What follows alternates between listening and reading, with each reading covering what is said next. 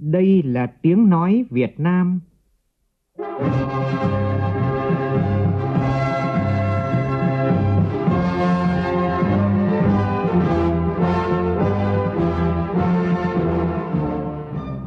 là tiếng nói Việt Nam, phát thanh từ Hà Nội, thủ đô nước Cộng hòa xã hội chủ nghĩa Việt Nam.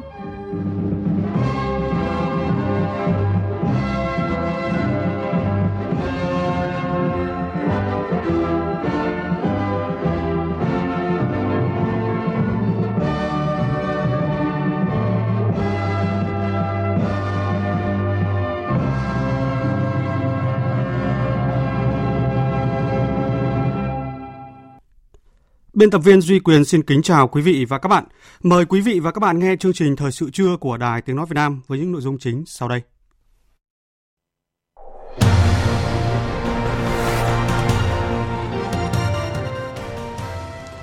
Tiếp tục chương trình kỳ họp thứ 8, sáng nay Quốc hội thảo luận tại hội trường về dự án luật sửa đổi bổ sung một số điều của luật ban hành văn bản quy phạm pháp luật. Chính phủ sẽ ứng kinh phí để đảm bảo việc đưa thi thể 39 người tử vong ở Anh về nước.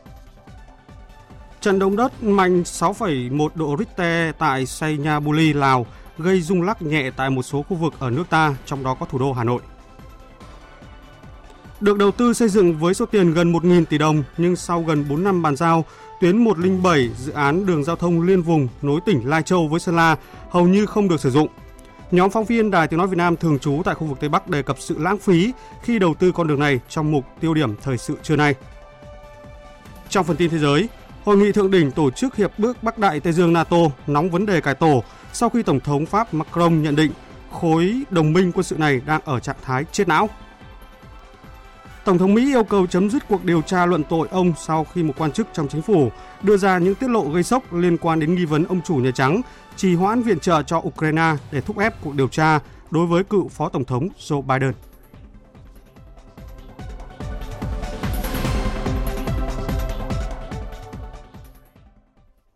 Bây giờ là tin chi tiết. Thưa quý vị, sáng nay Quốc hội thảo luận về dự án luật sửa đổi bổ sung một số điều của luật ban hành văn bản quy phạm pháp luật. Nội dung phối hợp trong hoạt động lập pháp, nâng cao chất lượng xây dựng luật, pháp lệnh được nhiều đại biểu quan tâm góp ý.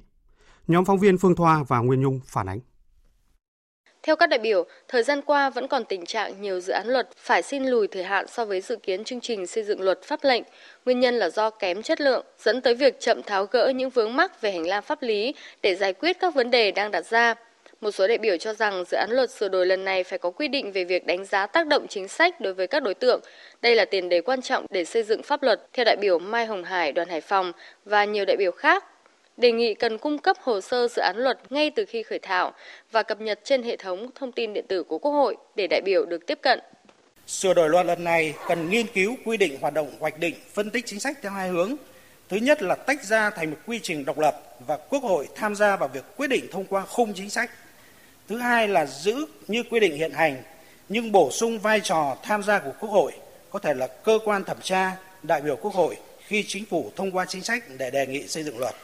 Tôi cũng đề nghị cần có quy định để đổi mới và làm sâu sắc hơn việc lấy ý kiến của đối tượng chịu tác động và ý kiến của các chuyên gia, nhà khoa học trong lĩnh vực liên quan. Về trách nhiệm chủ trì việc tiếp thu chỉnh lý dự án luật, pháp lệnh còn nhiều ý kiến khác nhau. Một số ý kiến nhất trí với phương án 1 của dự án luật sửa đổi theo hướng giao cơ quan trình dự án chủ trì việc tiếp thu chỉnh lý dự án luật, pháp lệnh.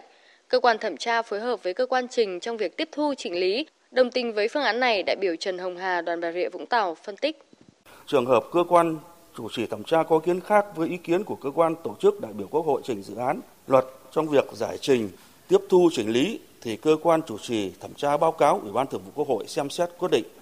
Theo phương án này thì Ủy ban Thường vụ Quốc hội vẫn là cơ quan trực tiếp chỉ đạo việc giải trình, tiếp thu, chỉnh lý dự thảo luật. Nếu phương án này được Quốc hội thông qua thì tôi đề nghị chính phủ và các cơ quan tổ chức được giao chủ trì soạn thảo dự án luật pháp lệnh cần có kế hoạch tăng cường nguồn lực để cao trách nhiệm, chủ động đảm nhiệm khối lượng công việc theo quy định, đổi mới quy trình và cách thức tổ chức công tác, bảo đảm hợp lý khoa học để đáp ứng yêu cầu nhiệm vụ, nâng cao chất lượng xây dựng pháp luật. Tuy nhiên, nhiều đại biểu bày tỏ băn khoăn cho rằng nếu theo phương án 1 của dự án luật, quyền quyết định cuối cùng sẽ không thuộc về cơ quan lập pháp là Quốc hội. Còn đại biểu Lê Thị Nguyệt cho rằng cả hai phương án của dự án luật về trách nhiệm chủ trì việc tiếp thu chỉnh lý dự án luật là không hợp lý và đề nghị giữ nguyên như quy định hiện hành.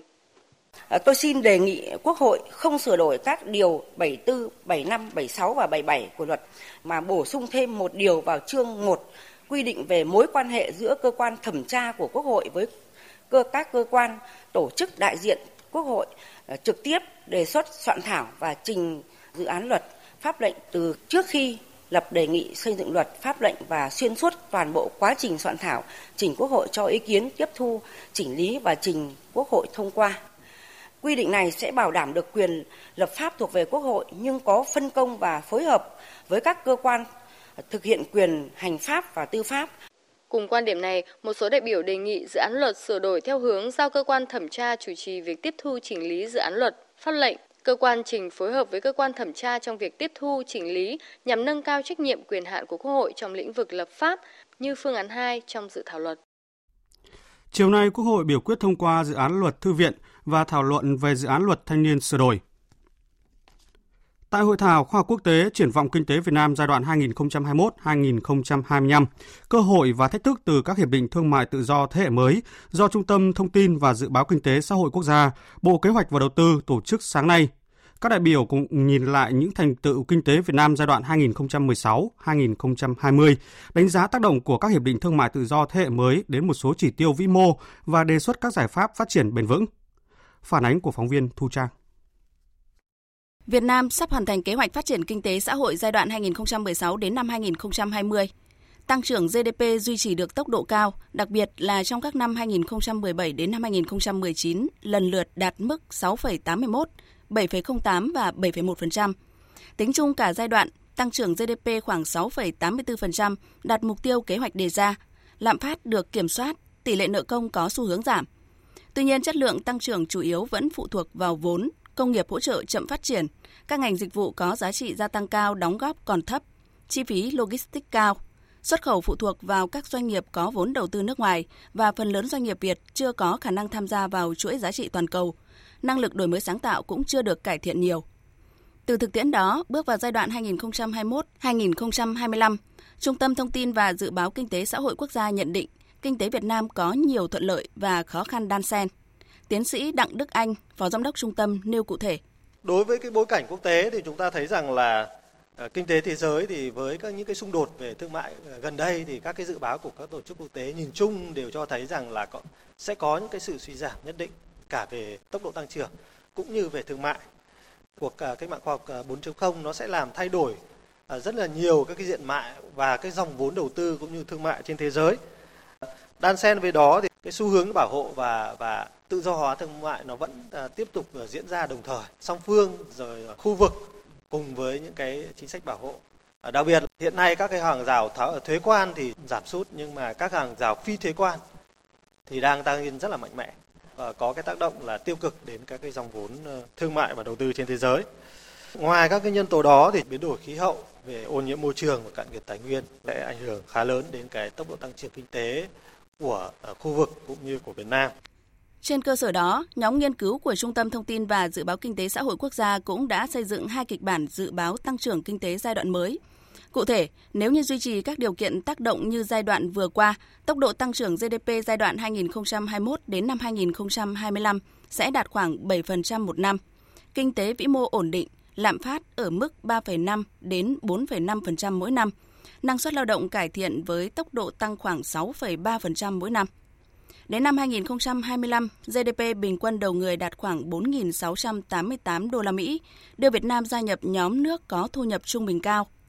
Kịch bản thứ hai là tăng trưởng GDP đạt khoảng 7,5% một năm nếu như khả năng cạnh tranh nền kinh tế được cải thiện so với giai đoạn trước, bắt nguồn từ những thay đổi về năng suất lao động, về năng lực đổi mới sáng tạo.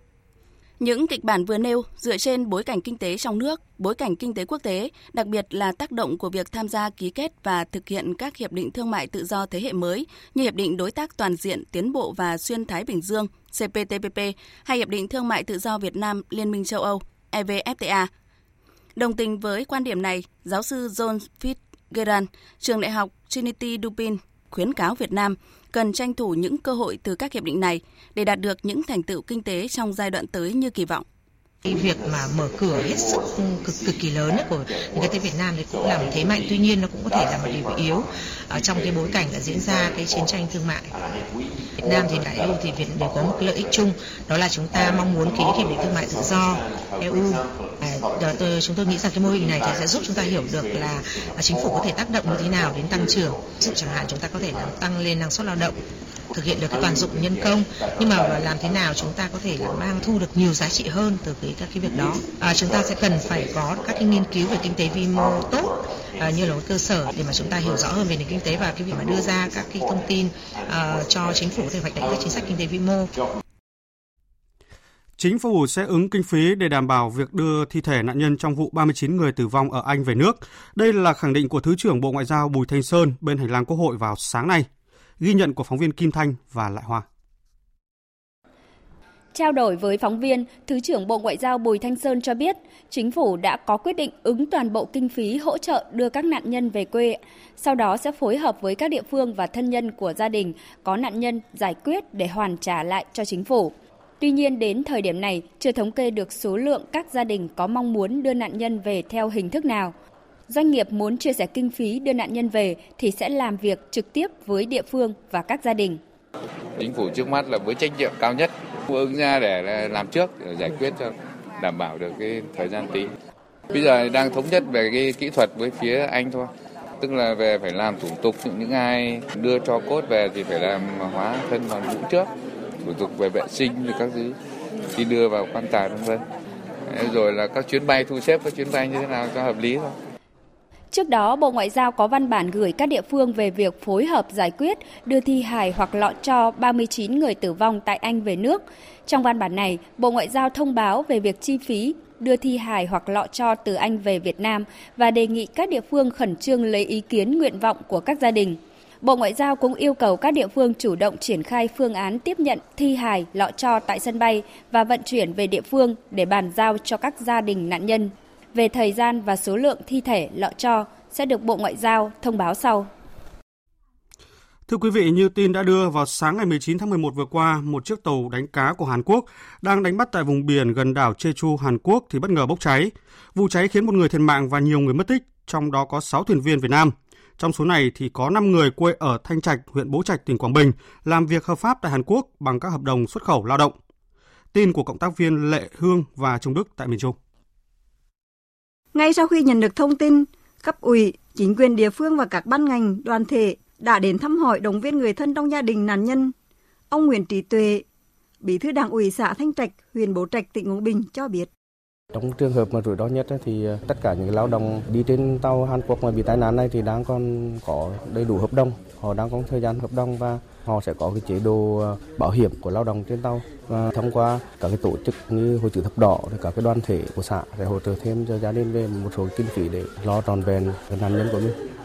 Năm nạn nhân ở xã Thanh Trạch hiện bị mất tích đi trên chiếc tàu đánh cá tại Hàn Quốc có mối quan hệ họ hàng ruột thịt, tất cả đều là những người có nhiều năm đi xuất khẩu lao động hợp pháp tại Hàn Quốc với nghề đánh bắt thủy sản. Ông Nguyễn Hữu Hồng, Phó Chủ tịch Ủy ban nhân dân huyện Bố Trạch, tỉnh Quảng Bình cho biết, những nạn nhân này đều là lao động chính và trụ cột về kinh tế của gia đình. Hiện nay thì cái thông tin ờ, phía bên ờ, nước sở tại thì đang còn ờ, thực hiện cái tìm kiếm. Rồi đây sẽ có cái văn bản chính thức của cục lãnh sự Bộ Ngoại giao và các ngành chức năng thì chúng tôi sẽ có phối hợp các cơ quan chức năng để đưa hai cốt hoặc trò đưa về. Hiện nay các doanh nghiệp môi giới xuất khẩu lao động đang hỗ trợ hướng dẫn các gia đình ở xã Thanh Trạch có người thân gặp nạn tại Hàn Quốc về các thủ tục pháp lý để có thể sang Hàn Quốc một cách sớm nhất để cùng giải quyết các công việc liên quan đến người bị nạn. Liên quan đến việc đường ống dẫn nước sạch sông Đà phục vụ cho chục nghìn hộ dân phía tây nam thủ đô Hà Nội bị vỡ tại km số 25 cộng 500 đại lộ Thăng Long thuộc địa bàn huyện Thạch Thất vào chiều qua, thì sáng nay ông Lê Văn Du, Phó phòng Hạ tầng Kỹ thuật Sở Xây dựng Hà Nội cho biết, trong đêm thì các đơn vị liên quan đã khắc phục xong sự cố này.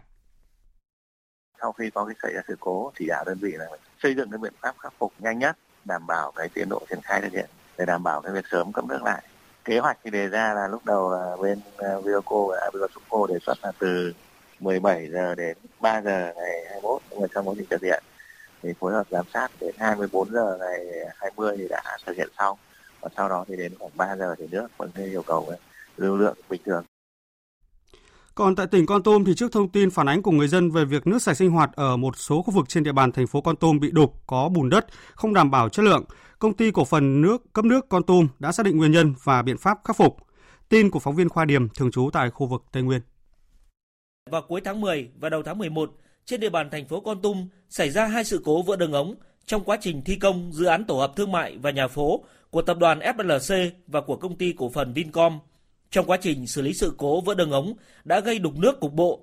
Ông Văn Hải Chánh, Phó Tổng Giám đốc Công ty Cổ phần Cấp nước Con Tum cho biết, sau xử lý sự cố vỡ đường ống, hiện tại tất cả các khu vực trên địa bàn thành phố Con Tum, nước do công ty cung cấp đều đạt tiêu chuẩn nước sạch sinh hoạt do Bộ Y tế ban hành. Chúng tôi cho xúc xả một số tuyến ở khu vực đường đường chân Đến nay là cơ bản là đạt yêu cầu, nước đã đạt được chất lượng. Thời gian tới, công ty chúng tôi sẽ tăng cường công tác tập trung duy trì công tác kiểm tra kiểm soát chất lượng nước của toàn bộ hệ thống cấp nước thành phố. Do công ty chúng tôi cung cấp và đặc biệt là chất lượng của tại vòi của hồ sử dụng. Tăng cường công tác xúc xả định kỳ bể chứa rồi các tuyến ống à, truyền tải ống phân phối ống dịch vụ thường xuyên bảo dưỡng và nâng cấp cái hệ thống xử lý để đảm bảo xử lý nước đạt cái tiêu chuẩn theo quy định. Thưa quý vị, rung chấn trận động đất mạnh 6,1 độ Richter tại Lào gây rung lắc tại một số khu vực ở nước ta, trong đó có thủ đô Hà Nội. Sáng nay, nhiều người sinh sống trên các tòa nhà cao tầng ở khu vực phía nam của Hà Nội cảm thấy chóng mặt và đồ đạc thì rung nhẹ. Trung tâm Dự báo tin động đất và cảnh báo sóng thần, Viện Vật lý Địa cầu đã có những giải thích về hiện tượng này. Tin của phóng viên Tạ Lan. Sáng nay, ông Nguyễn Hồng Phương, Phó Giám đốc Trung tâm Dự báo tin động đất và cảnh báo sóng thần, Viện Vật lý Địa cầu cho biết, trận động đất tại Say Buli, Lào xảy ra lúc 6 giờ 50 phút sáng nay theo giờ Hà Nội, độ sâu chấn tiêu khoảng 38 km. Thì trận động đất này là một trận động đất nó xảy ra ở biên giới của Thái Lan và Lào. Nó có độ lớn khá lớn, tức là 6,1 độ, tức là nếu mà tại cái vị trí của trung tâm ấy nó có thể gây ra thiệt hại về người và nhà cửa thế nhưng mà nó nằm cách rất là xa Việt Nam thế cho nên là nó chỉ có thể lan truyền chấn động từ Thái Lan, Lào sang Việt Nam thôi. Tuyệt nhiên là không phải lo ngại gì về cái chuyện là có thể đổ nhà, đổ cửa hay là ừ, bị thương do động đất. Cũng theo ông Phương, chỉ người dân sống ở những tòa nhà cao tầng tại một số khu vực của Hà Nội và một số tỉnh phía Bắc mới cảm nhận được sự rung lắc của dư chấn. Ông Nguyễn Hồng Phương khuyến cáo. Những người mà ở trên đỉnh của nhà, những cái tầng cao ấy là người ta cảm nhận được rõ nhất và đối với những người như vậy thì tuyệt nhiên là không được uh, hoảng loạn và phải tuân thủ tất cả những quy tắc của sơ tán. Tức là không được uh, đi thang máy mà phải đi thang bộ là một.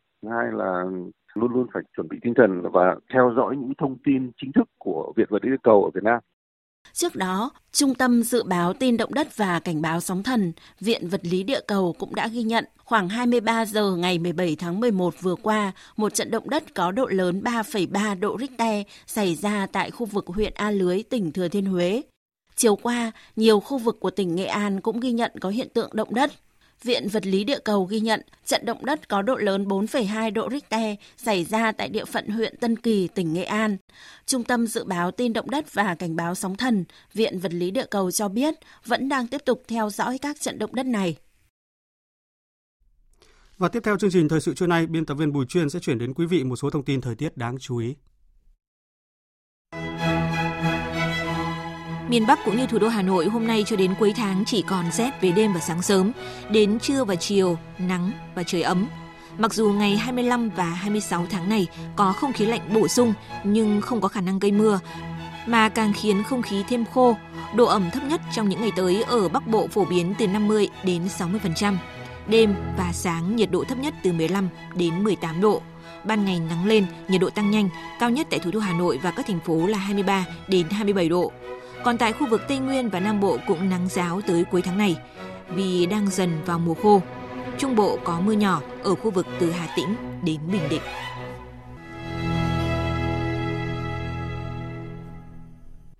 Chương trình thời sự trưa tiếp tục với phần tin thế giới. Một tháng sau thất bại của Thủ tướng Israel Benjamin Netanyahu, hôm qua đến lượt đối thủ chính của ông, cựu tướng lĩnh quân đội Benjamin zingan đã không thể thành lập được chính phủ theo đúng thời hạn. Thất bại này đã làm gia tăng khả năng về cuộc bầu cử mới tại nước này lần thứ ba kể từ tháng 4 vừa qua. Biên tập viên Thu Hoài tổng hợp thông tin. Chỉ ít giờ trước thời hạn chót vào nửa đêm hôm qua, ông Benny Gantz, chủ tịch Đảng Xanh Trắng theo đường lối Trung Dung đã buộc phải thừa nhận thất bại trong việc thành lập chính phủ đoàn kết dân tộc – đồng thời quy trách nhiệm cho phe cực hữu của Thủ tướng sắp mãn nhiệm Benjamin Netanyahu. Trong 28 ngày qua, tôi đã không bỏ qua bất kỳ cơ hội nào để thành lập một chính phủ đoàn kết có thể mang lại cho Israel một sự lãnh đạo sáng suốt với đầy đủ các giá trị đạo đức. Tuy nhiên, phe canh hữu vẫn khăng khăng lựa chọn lợi ích cá nhân của một người, không ai có quyền phớt lờ lựa chọn người dân. Không một thủ tướng hay lãnh đạo đảng nào có quyền nói lợi ích của tôi phải được đặt lên trên lợi ích của mọi người. Trong khi đó, ông Netanyahu cũng nhất quyết không thay đổi lập trường, phải là người đầu tiên được nắm giữ cương vị thủ tướng. Phát biểu ngay trong tối qua, Thủ tướng Israel Benjamin Netanyahu tuyên bố sẵn sàng đối thoại nhằm thành lập chính phủ liên minh. Vì an ninh của Israel, vì mong muốn, nguyện vọng của nhân dân và cũng là nhằm hòa giải dân tộc, chúng ta thực sự cần phải thành lập một chính phủ đoàn kết. Chúng ta đang đứng trước những cơ hội lịch sử và cả những thách thức. Chúng ta không được phép bỏ lỡ dù là một khoảnh khắc. Vì thế, tôi sẵn sàng tham gia đối thoại ngay lập tức mà không có điều kiện tiên quyết nào để thành lập chính phủ. Với thất bại thứ hai trong chưa đầy một tháng này, Tổng thống Reuven Rivlin có thể trao cho Quốc hội cơ hội trong vòng 3 tuần phải chọn ra một nghị sĩ mới nhận được sự ủng hộ của ít nhất 61 nghị sĩ khác để đứng ra thành lập chính phủ mới với sự tham gia của cả ông Benjamin Netanyahu và ông Benny Gantz.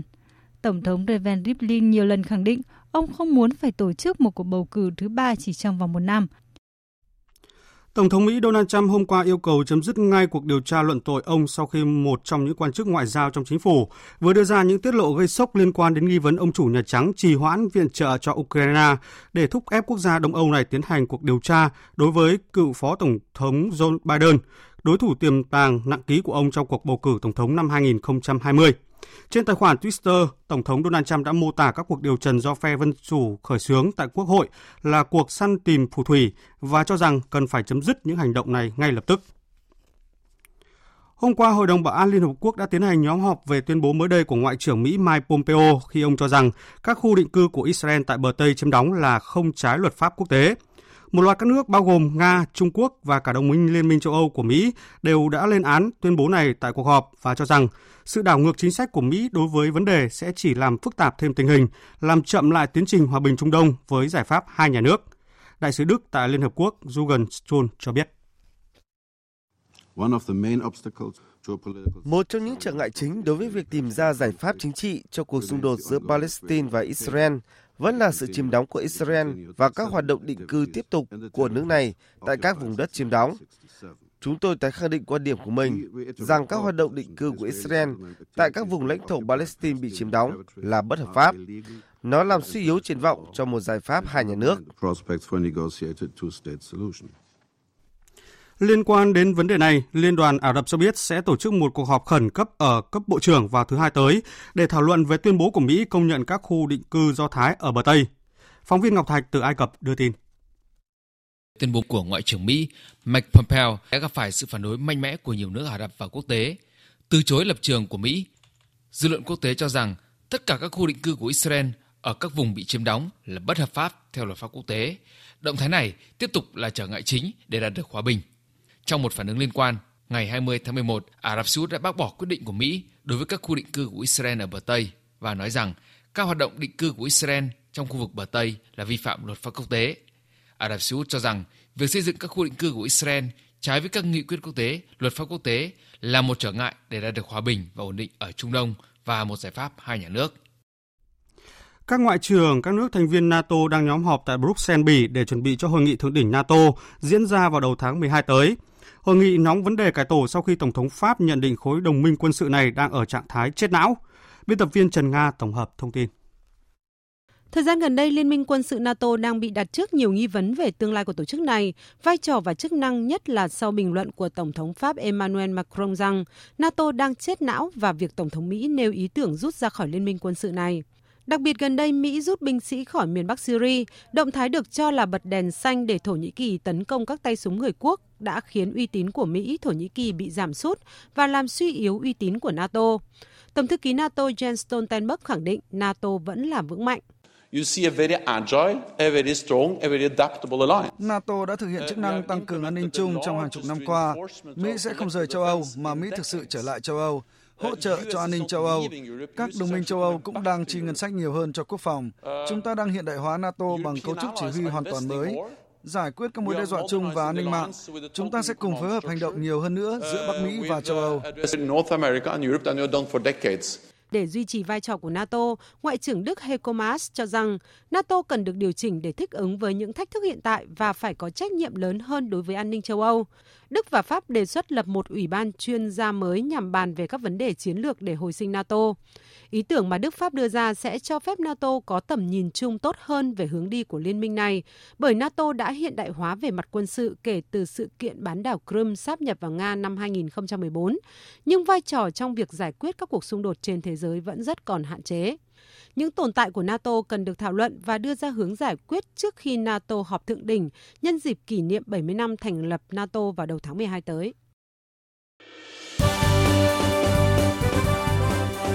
Thời sự tiếng nói Việt Nam Thông tin nhanh Bình luận sâu Tương tác đa chiều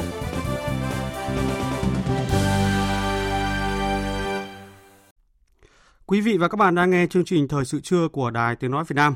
Thưa quý vị, được đầu tư xây dựng với số tiền lên tới 990 tỷ đồng, song sau gần 4 năm bàn giao đưa vào sử dụng, vắng vẻ điều hưu là những gì đang diễn ra trên tuyến 107, dự án đường giao thông liên vùng nối tỉnh Lai Châu với Sơn La.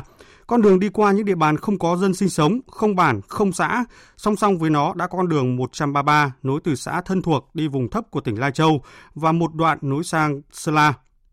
Đây được coi là con đường lãng phí nhất tại Lai Châu đến thời điểm hiện nay. Và đề cập thực tế này, nhóm phóng viên Thanh Thủy và Khắc Kiên, cơ quan thường trú Tây Bắc có loạt bài Lai Châu, lãng phí con đường ngàn tỷ. Mời quý vị và các bạn cùng nghe bài đầu tiên của loạt phóng sự. Dự án tỉnh lộ 107 nay là 134 từ đỉnh đèo Khao Giềng, xã Bắc Ta đến bản Pá Ngừa, xã Tả Mít, huyện Tân Uyên, tỉnh Lai Châu có tổng chiều dài 41 km, với tổng mức phê duyệt ban đầu là 839 tỷ đồng. Sau điều chỉnh lên 990 tỷ đồng từ nguồn ngân sách nhà nước và nguồn trái phiếu chính phủ. Mục tiêu được thuyết minh trong dự án là nối liền đường 107 của tỉnh Sơn La với quốc lộ 32 tỉnh Lai Châu, rút ngắn khoảng cách giữa trung tâm hai tỉnh, phục vụ cho công tác di dân tái định cư thủy điện Bản Chát, Hủy Quảng, thúc đẩy kinh tế xã hội trong vùng phát triển. Sau nhiều năm đưa vào sử dụng, tuyến đường này được đánh giá là con đường tỉnh lộ vắng vẻ nhất Lai Châu. Không có xe khách chạy qua, chỉ có khoảng 15 đến 20 lượt người và xe máy qua lại mỗi ngày. Ô tô nhỏ cũng gần như không có. Vào ngày mưa lũ không ai dám qua vì lo sạt lở tắc đường. Hai bên đường không có dân ở, một bên là núi, một bên là vực. Theo ông Xin Văn Nghìn, người dân làm ăn tại bến phà Khao Giường, từ cầu cứng vào bến phà không có bản nào, chỉ có một số dân của bản Là Sằng, xã Trung Đồng, một số dân của xã Bắc Ta đến tạm trú để nuôi gia súc, nhưng năm nay cũng đã chuyển đi gần hết. Này à, cũng có ngày thì vài à, con xe máy, ấy. có ngày thì cũng chả có con nào nó vẫn chạy thôi chả có khách khách người ta đi xe máy rồi Đặc biệt, lượng khách qua phà Khao Giường, một trong những hạng mục của dự án gần nghìn tỷ này, mỗi chuyến chỉ có 5 đến 6 người, không có hàng hóa, nhiều chuyến phà không có ai qua. Anh Vũ Hoàng Tinh, nhân viên lái phà, nói. Một ngày là 8 chuyến. Lúc hôm thì có có người qua lại, không thì ít ít khách lắm, không không có nhiều mấy. Và từ tháng 3 lượng khách nó cứ đều đều thôi, nó không tăng lên mà nó không mấy bình thường vậy. Đây có hai thợ lái chính, còn à, có 6 người là dọn vệ sinh và mới lại à, làm mọi việc bán vé tiếp vâng. người thấp là 4 triệu rưỡi người cao là 9 triệu sau 8 tháng đi vào vận hành, từ tháng 3 năm nay, phà khao giường thu được hơn 20 triệu đồng.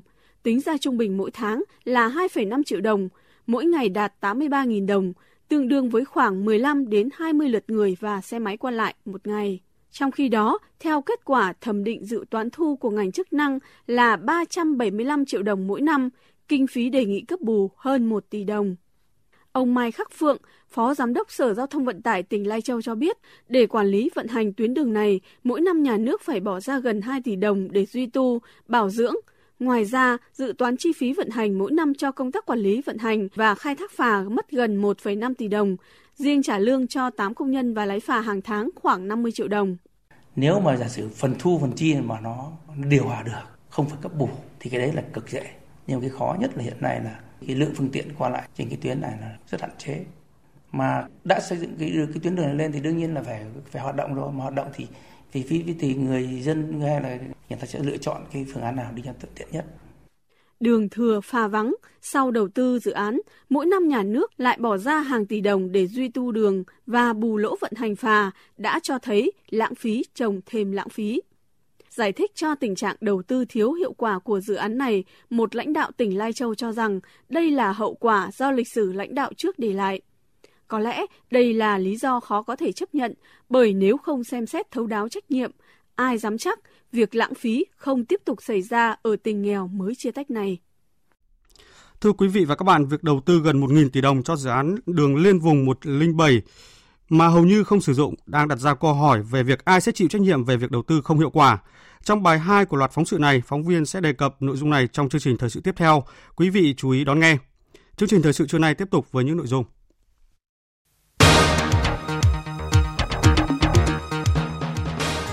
Các bác sĩ của Bệnh viện Giã chiến cấp 2 số 2 đã tới Nam Sudan để thực hiện nhiệm vụ quốc tế. Hội trợ đặc sản vùng miền Việt Nam 2019, sự kiện xúc tiến thương mại hiệu quả. Chính phủ Pháp thực hiện chính sách cho các bệnh viện công vượt qua khủng hoảng.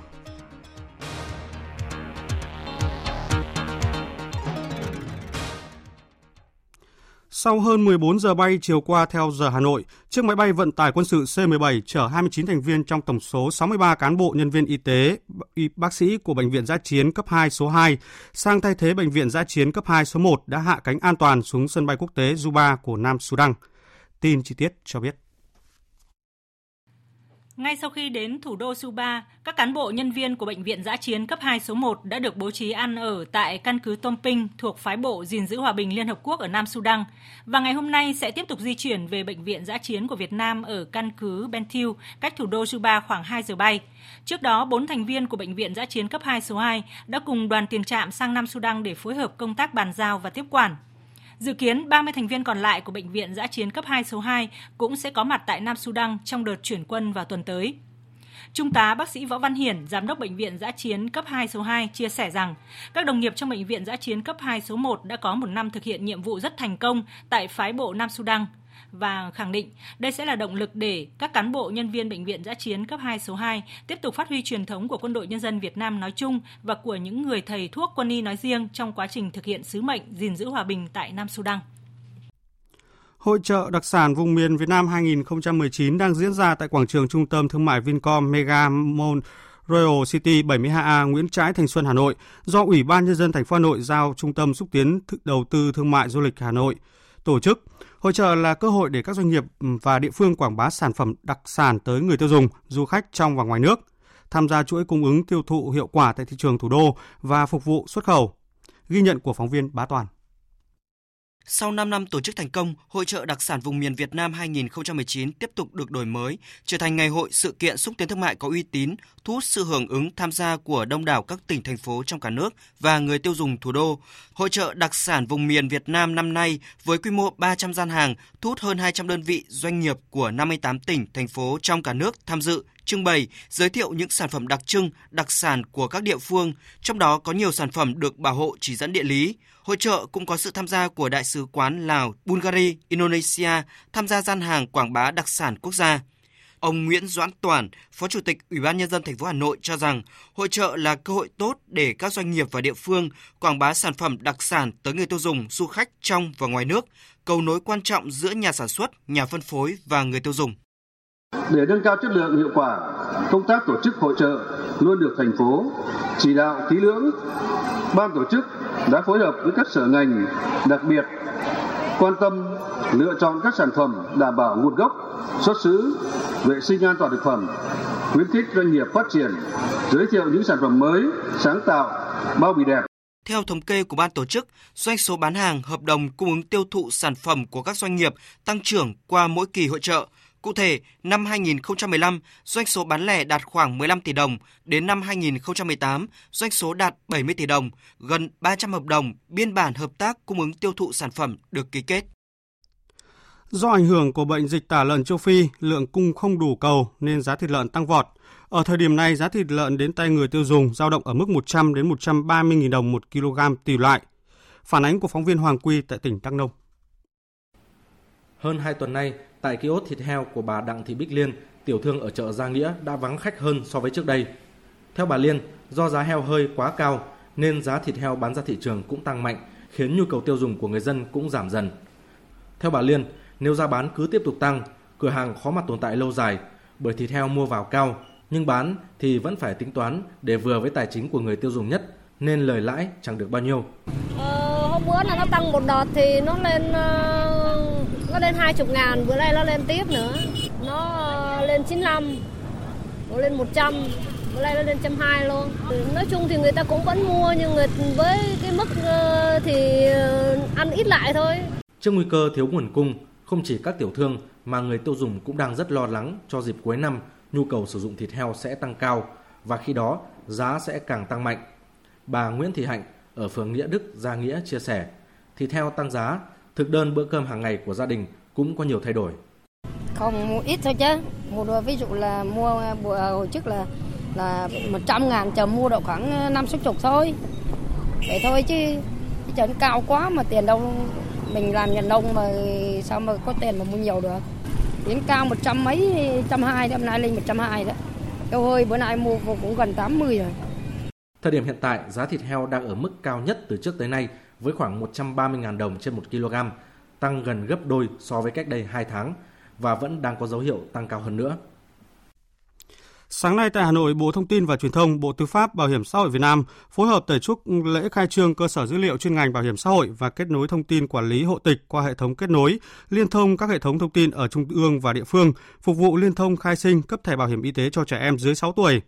Đây là khởi đầu có ý nghĩa lớn trong việc cải cách thủ tục hành chính, tạo tiện ích cho người dân, giảm chi phí cho bảo hiểm xã hội, qua đó góp phần phát triển chính phủ điện tử tại Việt Nam – theo thống kê của Bộ Tư pháp trên cả nước, hàng ngày có khoảng 8.000 hồ sơ khai sinh cho trẻ em dưới 6 tuổi phát sinh mới có thể chuyển sang bảo hiểm xã hội để cấp thẻ bảo hiểm y tế, chiếm hơn 1% số giao dịch hành chính công giữa công dân với cơ quan hành chính, đơn vị sự nghiệp.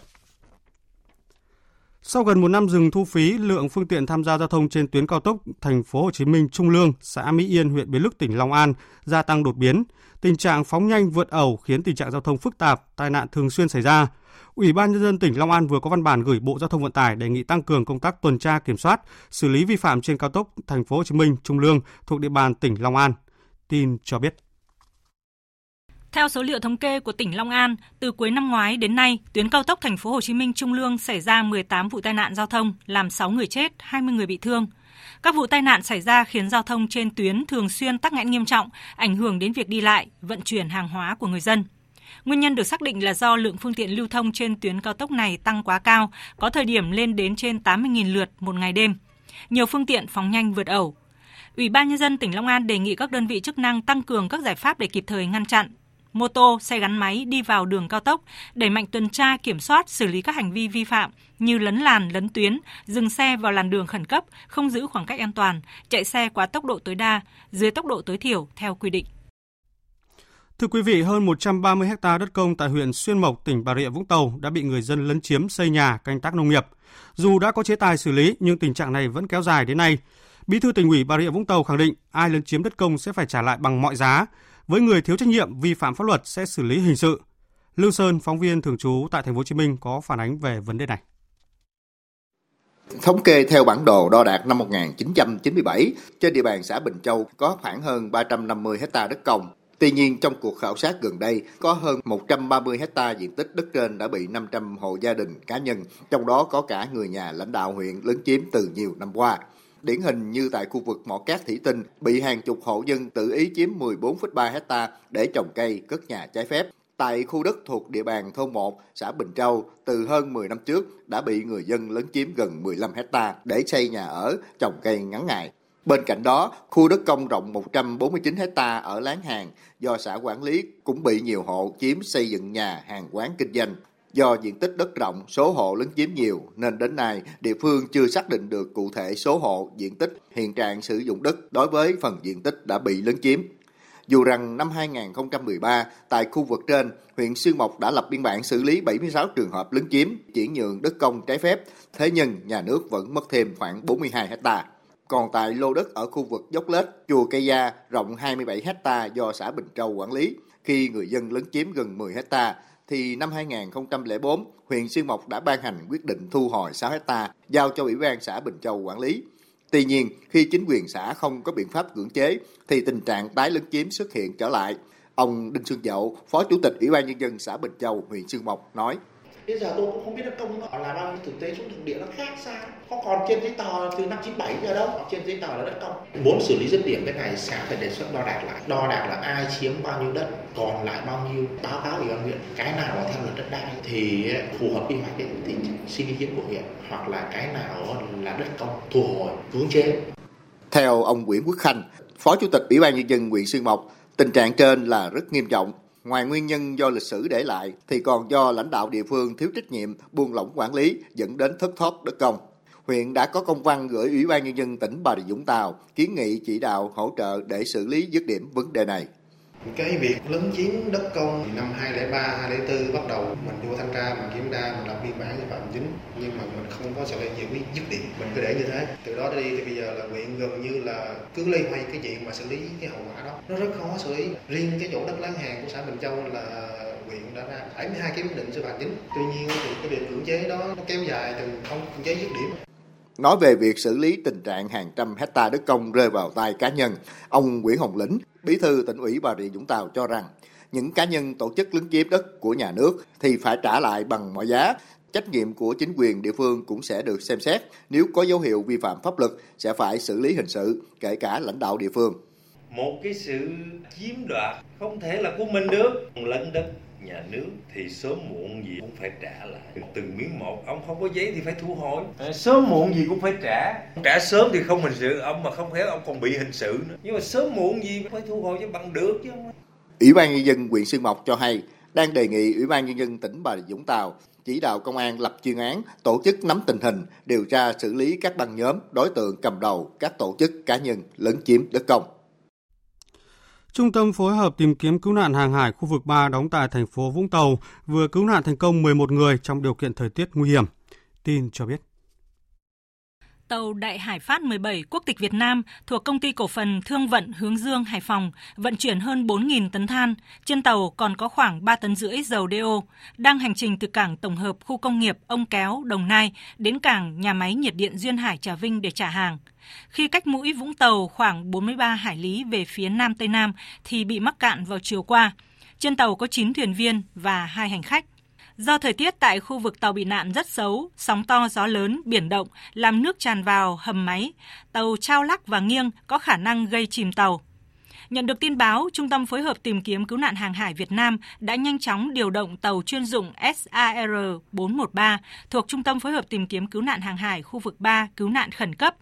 Đến dạng sáng nay, tàu SAR-413 đã đưa 11 người trên tàu Đại Hải Phát 17 về đất liền an toàn. Bốn thuyền viên bị thương được Trung tâm phối hợp tìm kiếm cứu nạn hàng hải khu vực 3 đưa vào bệnh viện kiểm tra y tế. Trong khi đó, 13 thuyền viên trú tại thành phố Quy Nhơn đi trên tàu cá của tỉnh Bình Định bị mắc cạn tại bãi Hải Sâm, quần đảo Trường Sa, tỉnh Khánh Hòa. Văn phòng Thường trực Ban Chỉ huy Phòng chống thiên tai và tìm kiếm cứu nạn tỉnh Bình Định đã đề nghị Bộ đội Biên phòng tỉnh, Chi cục Thủy sản, Đài thông tin Duyên Hải Quy Nhơn giữ liên lạc với các thuyền trưởng và gia đình chủ tàu, kêu gọi các tàu cá ở khu vực gần tàu mắc cạn đến hỗ trợ tàu gặp nạn. Ông Hồ Đắc Trương, tránh văn phòng thường trực Ban Chỉ huy phòng chống thiên tai và tìm kiếm cứu nạn tỉnh Bình Định cho biết, hiện ba tàu cá cùng tổ đội đã tiếp cận nhưng sóng to nên chưa thể cứu người và tàu bị mắc cạn.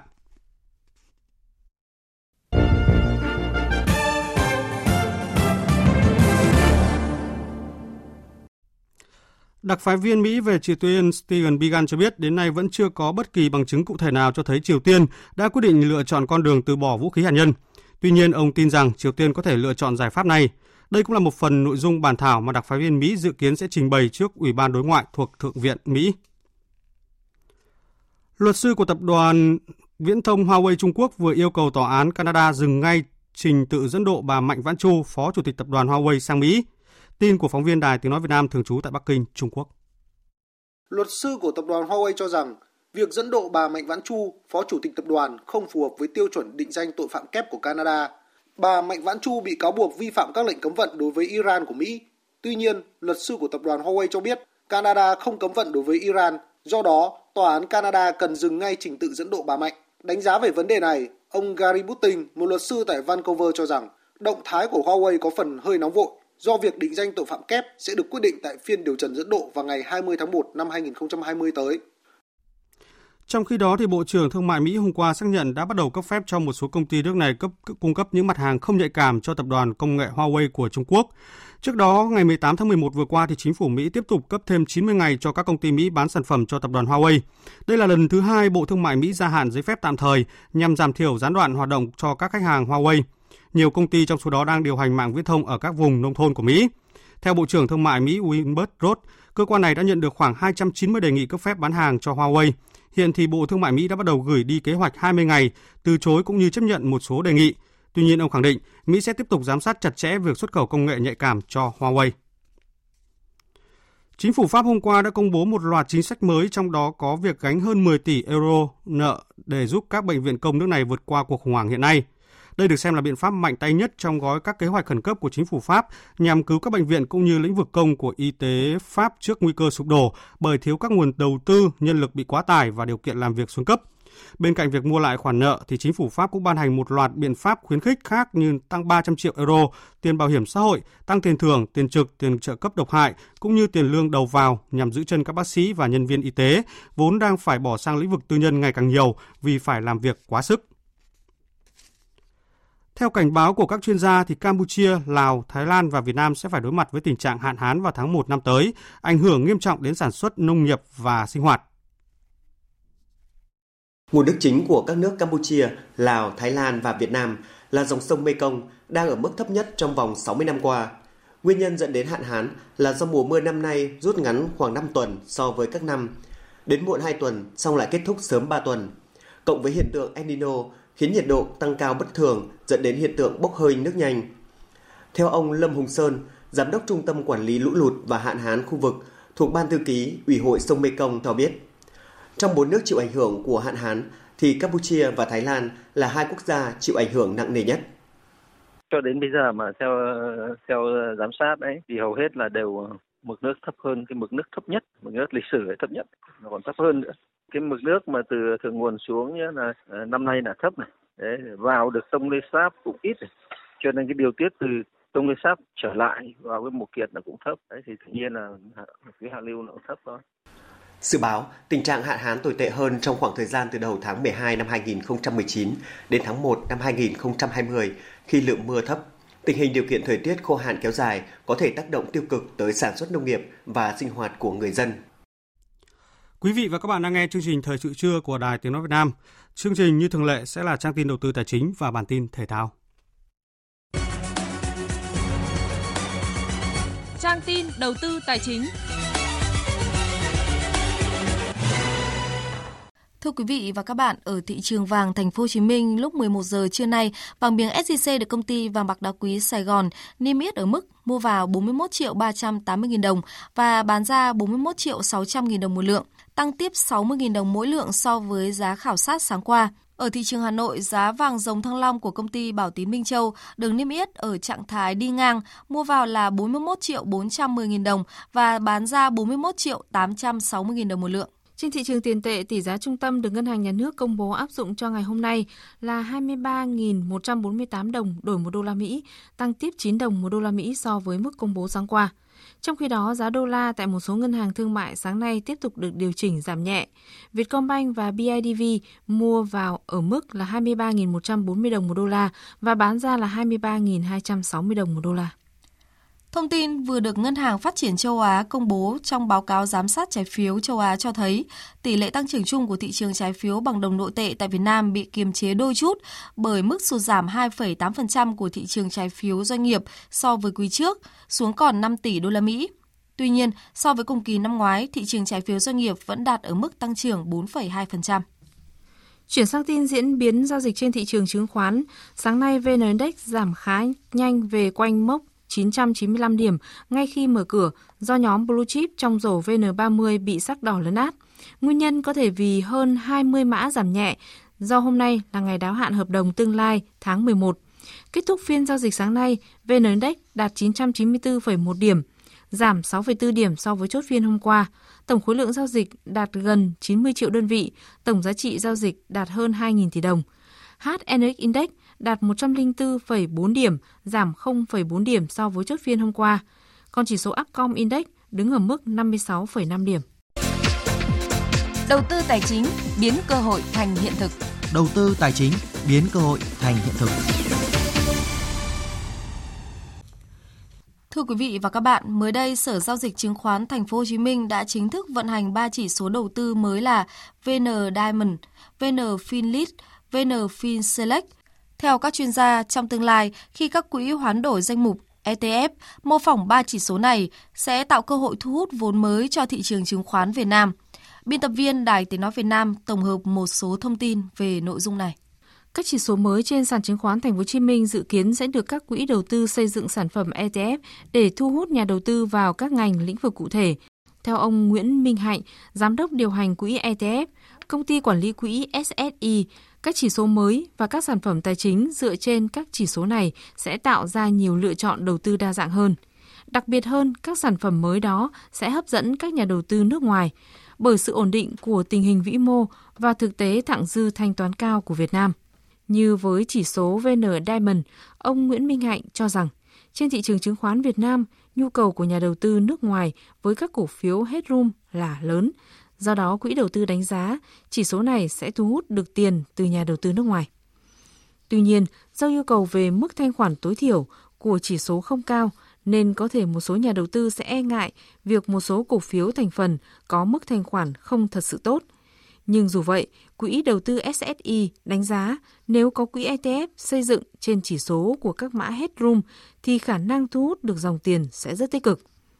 Còn theo ông Phan Như Bách, chuyên gia phân tích của công ty chứng khoán VN Direct, các chỉ số này được ra đời sẽ có thể gia tăng thanh khoản nhất là từ khối ngoại nhờ vào các tiêu chí sàng lọc của chỉ số phù hợp hơn với từng nhu cầu đầu tư và tính chất không giới hạn sở hữu nước ngoài của các quỹ ETF.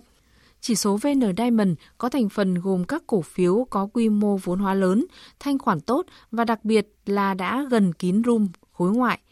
Còn chỉ số VN Fin Select và VN Fin Lead là các chỉ số có thành phần, gồm các cổ phiếu ngành tài chính, được lựa chọn khắt khe hơn theo các điều kiện riêng biệt để xây dựng ETF. Các công ty quản lý tài sản có thể tạo ra các quỹ ETF dựa trên hai chỉ số này – để các nhà đầu tư nước ngoài có thể tiếp cận đến các cổ phiếu đã kín room thông qua sở hữu chứng chỉ quỹ ETF mà không gặp trở ngại về giới hạn sở hữu nước ngoài. Từ đó có thể gia tăng thanh khoản, nhất là dòng vốn ngoại vào thị trường chứng khoán Việt Nam.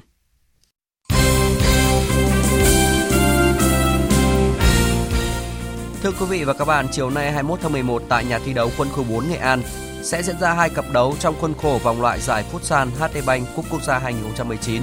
Lúc 14 giờ, Sana Khánh Hòa sẽ gặp Thái Sơn Bắc, còn vào lúc 16 giờ, Cao Bằng đọ sức với Quảng Nam. Các trận đấu của giải Futsal HT Bank Cúp Quốc gia 2019 sẽ được tường thuật trực tiếp trên các kênh truyền hình thể thao như VTC3, VTC8, Việt Nam Johnny và các kênh trực tuyến của VFF. Chiều qua 20 tháng 11, đội tuyển nữ Việt Nam đã về đến sân bay Tân Sơn Nhất, thành phố Hồ Chí Minh, kết thúc chuyến tập huấn 10 ngày tại Nhật Bản và sẵn sàng cho SEA Games 30. Đánh giá về đợt tập huấn nước ngoài trước thềm SEA Games 30, huấn luyện viên trưởng Mai Đức Trung tỏ ra khá hài lòng. Theo kế hoạch, toàn đội sẽ lên đường di chuyển sang Philippines vào ngày mai. Ở vòng bảng môn bóng đá nữ SEA Games 30, đội tuyển nữ Việt Nam nằm cùng bảng B với Thái Lan và Indonesia. Thầy trò huấn luyện viên Mai Đức Trung sẽ gặp Thái Lan ở trận mở màn diễn ra vào ngày 26 tháng 11 trước khi gặp Indonesia vào ngày 29 tháng 11. Cũng liên quan đến việc chuẩn bị cho SEA Games 30, sau khi đáp chuyến bay đến thành phố Hồ Chí Minh tối qua 20 tháng 11, huấn luyện viên Park Hang-seo cùng các học trò đã di chuyển đến sân bóng Đại học Tôn Đức Thắng. Lúc 20 giờ, U22 Việt Nam đã có buổi tập đầu tiên dưới sự theo dõi của huấn luyện viên Park Hang-seo. U22 Việt Nam sẽ tập thêm một buổi vào ngày hôm nay, 21 tháng 11 và sau đó lên đường đến Philippines.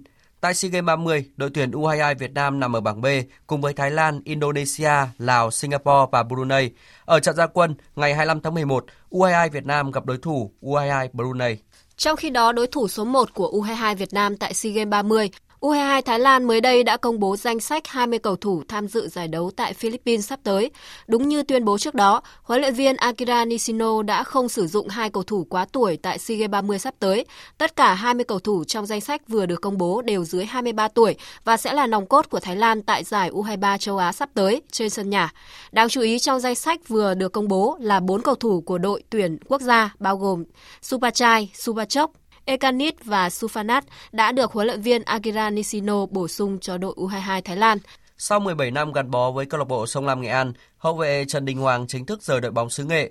Bến đỗ mới của Đình Hoàng là câu lạc bộ SHB Đà Nẵng. Mức chuyển nhượng và đãi ngộ không được tiết lộ, nhưng vào khoảng 2 tỷ đồng một mùa. Cùng với Đình Hoàng, Ngọc Toàn sẽ cập bến đội bóng sông Hàn với bản hợp đồng 2 năm.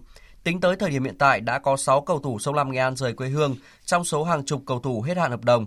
Trong đó, Nguyên Mạnh và Khắc Ngọc gia nhập Viettel, tiền vệ Lê Mạnh Dũng về Hồng Lĩnh Hà Tĩnh, Lê Thế Cường đến Hải Phòng và Đình Hoàng Ngọc Toàn cập bến SHB Đà Nẵng.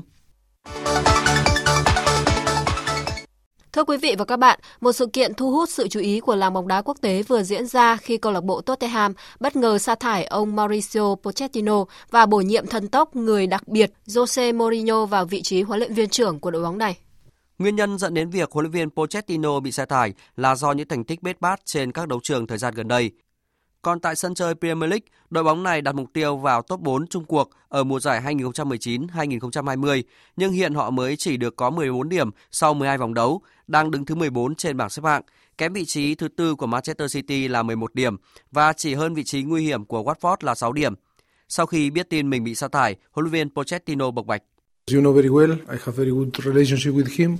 Các bạn biết là tôi có quan hệ tốt đẹp với ông ấy. Jose là người bạn tốt Tôi cảm thấy hối tiếc về những gì đã xảy ra ở đội bóng. Tôi muốn nói lời chúc mừng tốt đẹp nhất tới Jose. Ngay sau khi sa thải huấn luyện viên Pochettino, ban lãnh đạo Tottenham đã bổ nhiệm thần tốc chiến lược gia người Bồ Đào Nha Jose Mourinho vào vị trí thuyền trưởng của đội bóng này. Theo thông tin từ câu lạc bộ Tottenham, huấn luyện Mourinho sẽ gắn bó với đội bóng này trong bản hợp đồng có thời hạn đến năm 2023. Mức lương mà chiến lược gia sinh năm 1963 được hưởng ở Tottenham là 15 triệu bảng một năm, cao thứ nhì Premier League, chỉ sau Pep Guardiola. Trong sự nghiệp, Jose Mourinho đã giành tổng cộng 25 danh hiệu với 5 câu lạc bộ khác nhau. Trong ngày ký kết hợp đồng với Tottenham, huấn luyện viên Jose Mourinho chia sẻ.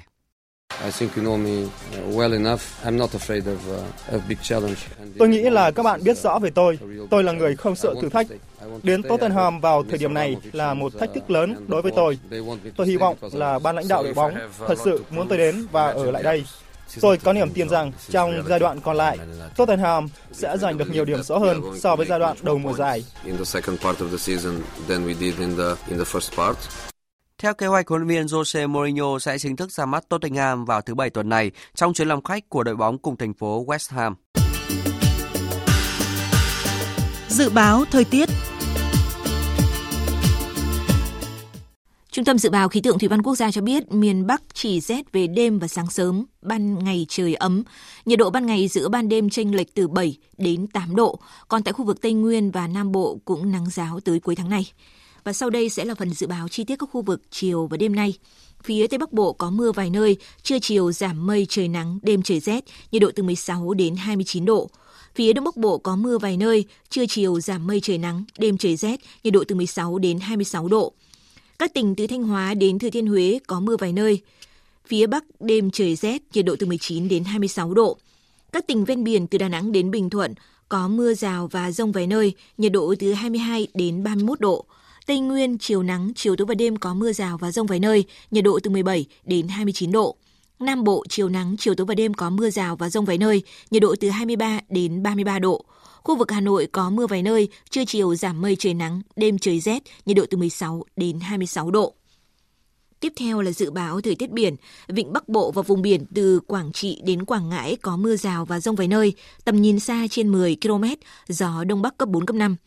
Vùng biển từ Bình Định đến Ninh Thuận, từ Bình Thuận đến Cà Mau có mưa rào và rông vài nơi, tầm nhìn xa trên 10 km, gió Đông Bắc cấp 5, có lúc cấp 6, giật cấp 7, biển động. Vùng biển từ Cà Mau đến Kiên Giang và Vịnh Thái Lan có mưa rào và rông vài nơi, tầm nhìn xa trên 10 km, gió Đông Bắc cấp 3, cấp 4. Khu vực Bắc và giữa Biển Đông và khu vực quần đảo Hoàng Sa thuộc thành phố Đà Nẵng có mưa rào và rông vài nơi, tầm nhìn xa trên 10 km, gió Đông Bắc cấp 5, cấp 6, giật cấp 7, cấp 8, biển động. Khu vực Nam Biển Đông và khu vực quần đảo Trường Sa thuộc tỉnh Khánh Hòa có mưa rào và rông vài nơi, tầm nhìn xa trên 10 km, giảm xuống từ 4 đến 10 km trong mưa, gió Đông Bắc cấp 4, cấp 5. Riêng phía Tây có lúc cấp 6, giật cấp 7, biển động.